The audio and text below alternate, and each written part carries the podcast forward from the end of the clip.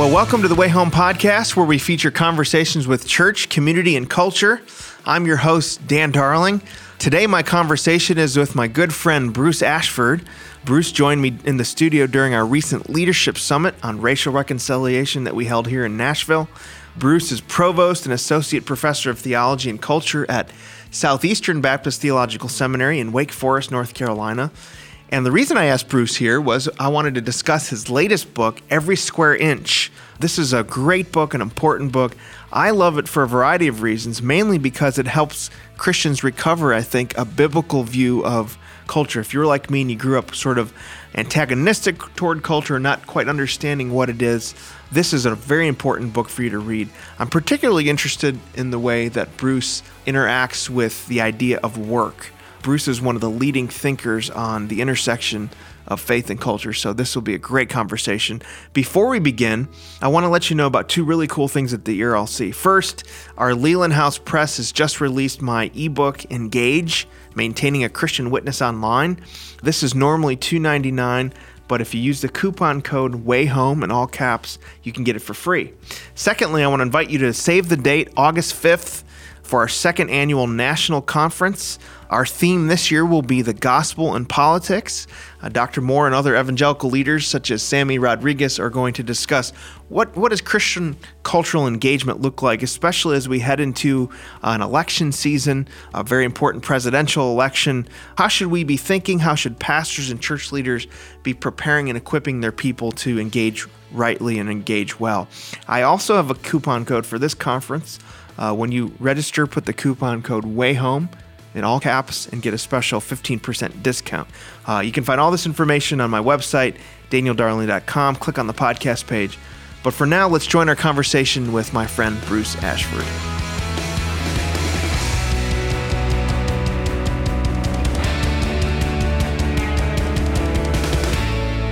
Bruce Ashford, thanks for joining the Way Home podcast. Thank you. Good to be here. So good, good to have you here, and uh, glad we were able to snag you while you're in town.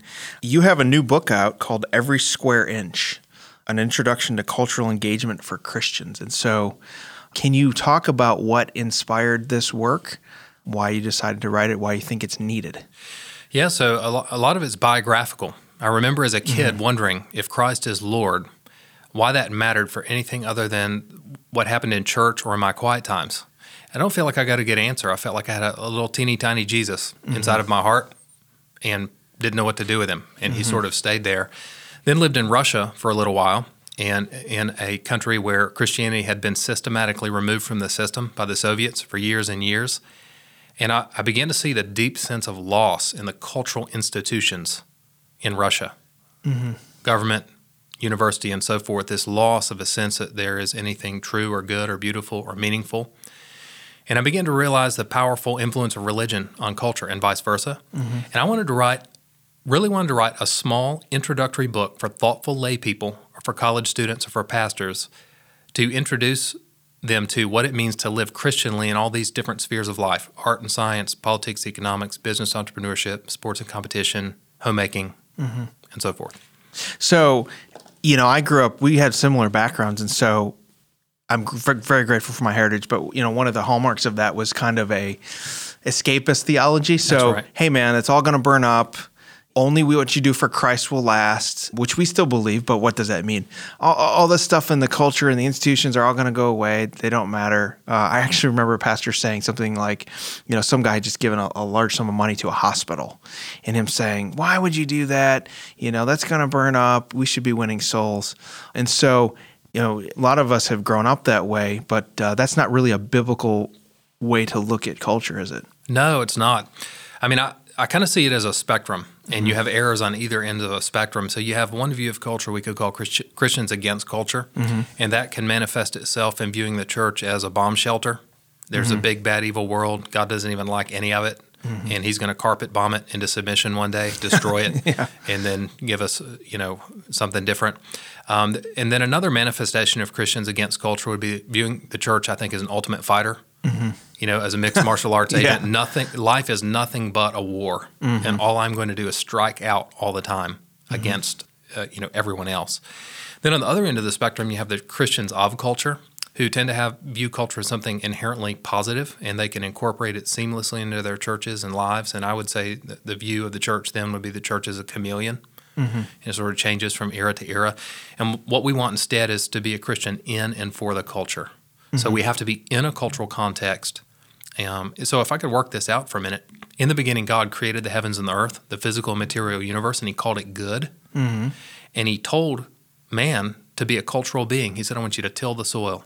I want you to take the good world that I've just given you and till it, make something out of it, bring out its hidden potential. And so we've done that. Now, since the fall, it's a mixed bag because when we make culture, and uh, you know all of these things we talked about politics economics art science you know all of these different things uh, it's either shaped toward christ or away from him mm-hmm. all of life is either done toward him or away from him so we enter into a cultural context part of it is just discerning in this particular situation, how can I redirect it and shape it toward Christ? One of the things Andy Crouch talks about in culture making is, you know, everything's culture. The things we make with our hands are culture. We we tend to have this bifurcation that there's this kind of big bad culture mm. against us, and so, but we're we're actually um, creating culture with our hands. You, you, got the title from Abraham Kuyper's famous quote, right? So that's right. I take it you're a bit of a Kuyper fan. You know, um, I am a Kuyper fan. I actually named my third child, my son, John Paul Kuyper Ashford. So if you name your son after a guy, it must mean yeah. you're, you're, all in. exactly. Um, yeah, so you know, Kuyper's influence on me has been in this one area of trying to mm-hmm. figure out how it is that a Christian relates to his cultural context. And I think Kuyper's life and his writings are helpful. You know, he yeah. was a pastor, but mm-hmm. he was also started a national newspaper, a university. He was a parliament member and then was also prime minister of the Netherlands. And so he didn't just write about these things, but I think exemplified them. He's a he was a flawed man, as any man is, mm-hmm. but a good man, and I think a good model. Yeah, I mean, I think where this really helps us is maybe not necessarily you and I who are working for Christian organizations, you know, that get a lot of attention in terms of Christian calling, but people like my dad, who was a plumber, mm. and I always felt That's growing right. up that my dad, you know, what, what we kind of heard in church was you know, if you're really committed to Christ, then you're going to walk forward and and commit to going and onto the mission field as a full time, uh, you know, missionary, or work stateside as a pastor or youth pastor or something. Basically, get a check from a Christian organization. Yeah, that's right. And if you don't, well, it's nice because you can tithe, or well, you can pass out a few tracts, or well, you got to provide for your family. But really, never found anything redeeming in the actual work that someone like my dad would do. And so I always felt like he was kind of relegated to the Christian JV, so to speak. He mm. wasn't really in the big leagues. Um, and so, but that's really a flawed view of, of culture, right? Oh, man, you've really teed me up. Absolutely. So, absolutely everything in life matters to God. Any vocation is a fertile ground for Christian mm-hmm. mission. Whether you're a plumber, a mathematician, an engineer, an English professor, a businessman, or a politician. And so, what, what I would say is for any person, when they go into their vocation, their workplace, you really have three questions you need to ask. They're going to seem simple at first, but really ask, asking these questions, answering them well, is not as simple as it might appear. So, the first question is What is God's creational design for this sphere of culture, this activity? Okay. And there's not a one to one correlation. There's probably not going to be a Bible verse that tells you how to do your vocation. Mm-hmm. So you're going to have to look at deep level biblical principles and say, what would God want out of this? Mm-hmm. How would this honor Christ and serve the community and its common good? Mm-hmm. Second question is, how has sin and idolatry corrupted and misdirected this sphere? So, what are the idols, the deep level idols operative in the American business world mm. or in government and politics? How can I unearth those idols? And then the third question is, how can I enter into this realm then and redirect it toward Christ? Mm-hmm. And I think this really changes the way we think about discipleship, right?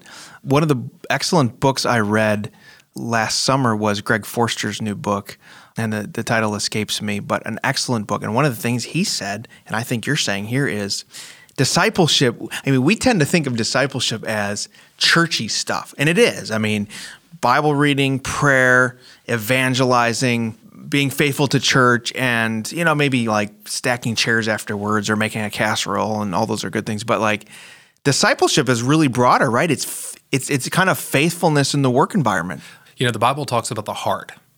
And the heart in the Bible is sort of the innermost recesses of who a person Mm-hmm. is. If you want to distill a person to their essence, look at their heart. And it also teaches us that the heart radiates outward into everything a person does. Mm-hmm. Two kinds of people in the world those who uh, love the Lord Christ and those who don't. And and, and that's a heart issue and it radiates outward into everything we do and it matters you know? Mm-hmm. And so i really do think we need to redo the paradigm of discipleship. One place we have failed mm. as the christian church is showing our people how to be disciples outside of the bounds of their private lives. And one of the reasons is we're, we're so looking forward to flying away. I'll, Yeah. I'll fly away. Mm-hmm. But what you need to know you may fly away but you're going to fly right back because God is going to renew and restore this universe, and our existence in eternity will be a deeply, Mm-hmm. profoundly, and comprehensively social and cultural existence, complete with art and architecture and song, you know, cultural activity. And we will honor the Lord Christ with cultural activity for eternity. Yeah, and if you think of discipleship, you know, I just think of my dad again, a good, faithful man. He was a good plumber. I remember, you know, you're you're doing new construction and you're putting pipes in the walls that nobody's going to see. And my dad would like right. take painstaking care to make sure those he did good work. And I'd be like, like, Dad, who cares? Like, no one's gonna see it. He's like, Well, I can see it and the Lord sees it.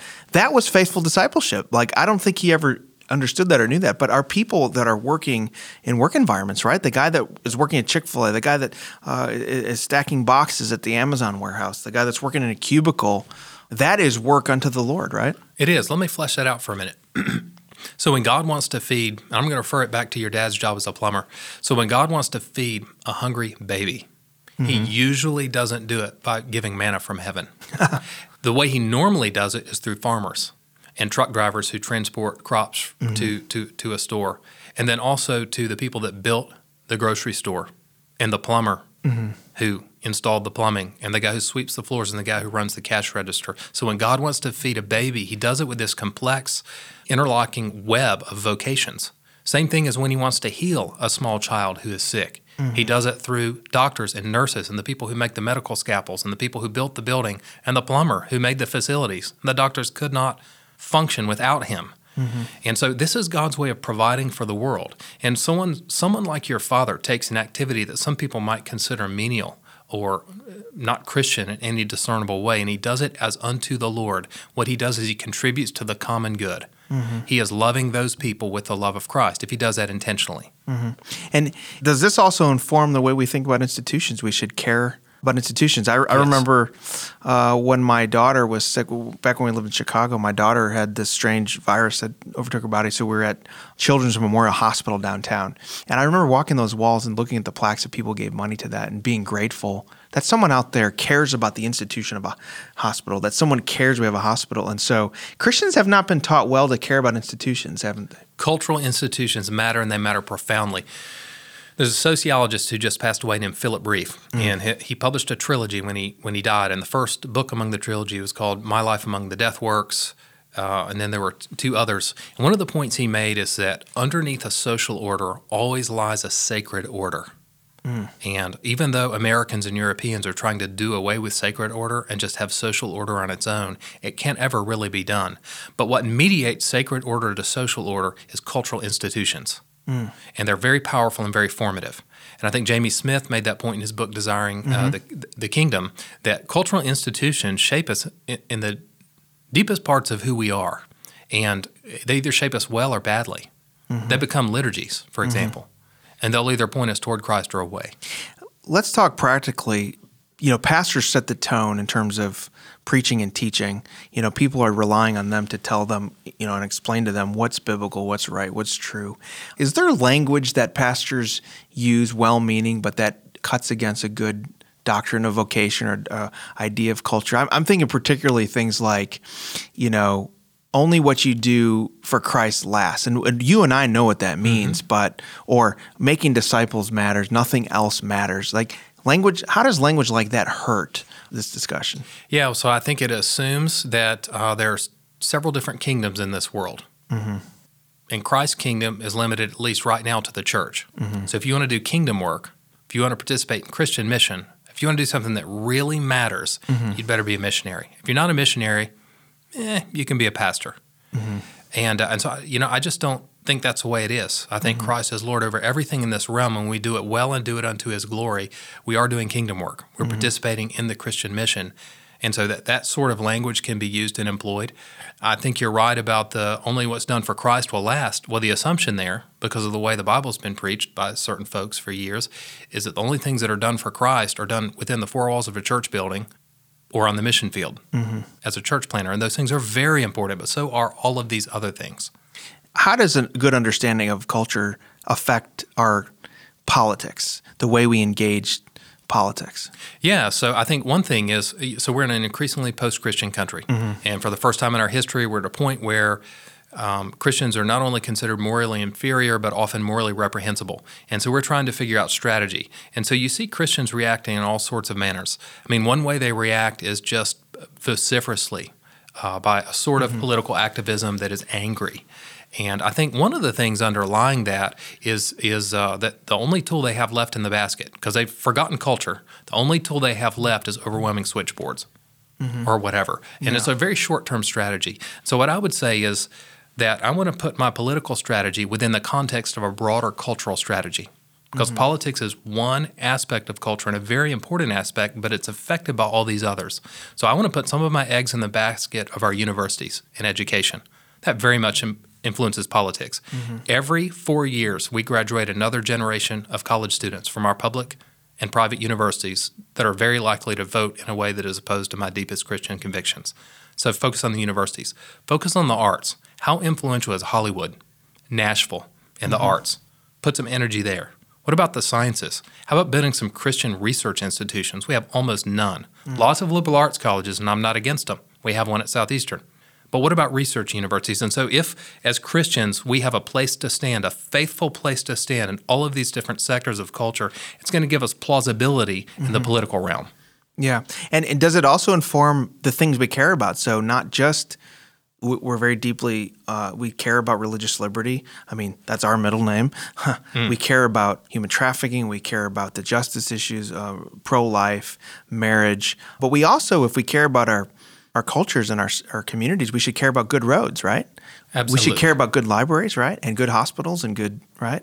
Yeah, that's exactly right. You know, so I think God created the world in a state of shalom, mm-hmm. Hebrew word that we often translate peace in English, but the word peace can b- hardly carry the freight of the Hebrew word shalom. Mm-hmm. So God, basically, to translate shalom better, we would use phrases or sentences that God created a world in which we would flourish and have mm-hmm. delight and harmony and justice. And if we're going to work for flourishing and delight and harmony and justice, you're right. It really broadens the portfolio of mm-hmm. what we should be interested in in politics. Now, the big question is at what level should it be handled politically? National government, state mm-hmm. government, mediating institutions like nonprofit organizations Right. and churches, individual believers. But politically, yes, we want to work at all of those levels. And different giftings, right? I mean, pe- Yes. people are di- gifted for different realms and different different levels of influence, right? Yeah, that's right. And it, and it ascribes a certain significance to all of those realms and all mm-hmm. of those levels. Mm-hmm. It's not only certain realms or certain levels that matter, it's all of them. When you're talking to pastors, I mean, you're training and teaching pastors how to go into churches and um, and preach well and lead well. How are you training them to teach and preach in a way that hmm. informs people's view of culture? So I would mention three things. One is theological. Mm-hmm. Early on in, in Christian history, Christians bought into Greek philosophy, Plato and others, that denigrates the physical and material world. Mm-hmm. And if you buy into that, and many, many Christians have, it's game over. None of this other stuff matters. Mm-hmm. It just doesn't matter. The only thing that matters is invisible things. So, first of all, you want to install a fully Christian rather than a sub Christian view of creation. Because, listen, if the physical material world is worthless, then the incarnation doesn't matter. So, that's the first thing that I would do. But more practically, uh, well, that's practical. So, Yeah. the physical material world matters. Um, number two, I would teach them to do what Martin Luther did. At the end of his sermons, he often applied his sermons to four callings that every Christian has calling to a family, to a church, to a workplace, and to a community. Wow. Luther was a very good pastor, and he didn't write about those callings in his writings very often, but he often did it in his preaching. And when I preach, I find it easy to apply to those four arenas family, church, workplace, and community. And then, uh, and then the third thing is I think churches should partner together to have third places where people from different vocations can meet together and really talk about what it means to honor Christ in the business world. Mm-hmm. in the arts, in the sciences, so that we're working together to do this thing and do it well. Mm-hmm. And how might this encourage the lay people? I mean, let's face it, most of our churches are filled with what is commonly called lay people, right? And how, how often have they come to church feeling downcast and feeling like, well, I'm a mailman, so, pff, Yeah. you know, I'm not a missionary, so, you know, and how might this kind of change that paradigm? Man, I think it sets their hair on fire. Yeah. I think all of a sudden their life matters. Think mm-hmm. about it. If this stuff doesn't matter, then 90% of your waking hours mm-hmm. don't really matter. Yeah. And honestly, how might it affect evangelism? You know, if if Christians were empowered to go out into the world and do excellent work, you know, what kind of witness is that to the world? God always intended for word and deed to come together. Mm-hmm. And liberals tend to do deeds without words, conservatives tend to do words without Mm-hmm. deeds, but God didn't give us that choice. I cannot choose between, hey, am I going to share the gospel with people or am I going to be faithful to my wife? That's not a choice. I don't prioritize those. I do them at the same time. And if we can pair deeds with our words so that the Christian community's lives are seamless tapestries of word and deed, that is a powerful witness. Mm-hmm. Indeed. And we're, we're you know, by our work and by what we do, aren't we showing a, a glimpse of what the kingdom might look like, right? It's a preview of the kingdom, man. You you said it. Yeah. It is. A, we want to give a glimpse to people of what it will be like one day Yeah. when the Lord Christ reigns over a new heavens and a new earth, which is going to be a very social and cultural existence. Yeah, I, I'm gonna come back to my dad, and I think you know he did really excellent work, and he you know he wasn't afraid to to share his faith, and he was he was good at that. But really, the thing, the signpost that drew a lot of people to his Christian faith was his the work he did. He was known for doing good work. I mean, he never read books like this, and no one really taught it. But he, and and might that be a witness where, imagine if Christians went out into the world and did good and excellent work, and people could hmm. sit back and say, why is it that you care so much Yeah. about you know that last box you're putting on the assembly line when no one will care? Or why is that you care about good art and good hospitals? And hmm. that's an entrance into the christian story right? It is. Absolutely it is. Yeah well bruce ashford thank you so much for joining us i encourage everybody to get this excellent book every square inch an introduction to cultural engagement for christians i mean really churches could be using this in their small groups right they could use this as kind of a launching point for teaching this in, Yeah, in their in their churches right Yeah, this, the intention is for it to be used in churches and Mm-hmm. uh, with undergrad students. Awesome. Well, no doubt after this podcast, it'll rocket up the New York Times bestseller list, right? That's my hope. yeah. But thanks for joining us. Appreciate it. Thank you, Dan. Appreciate it.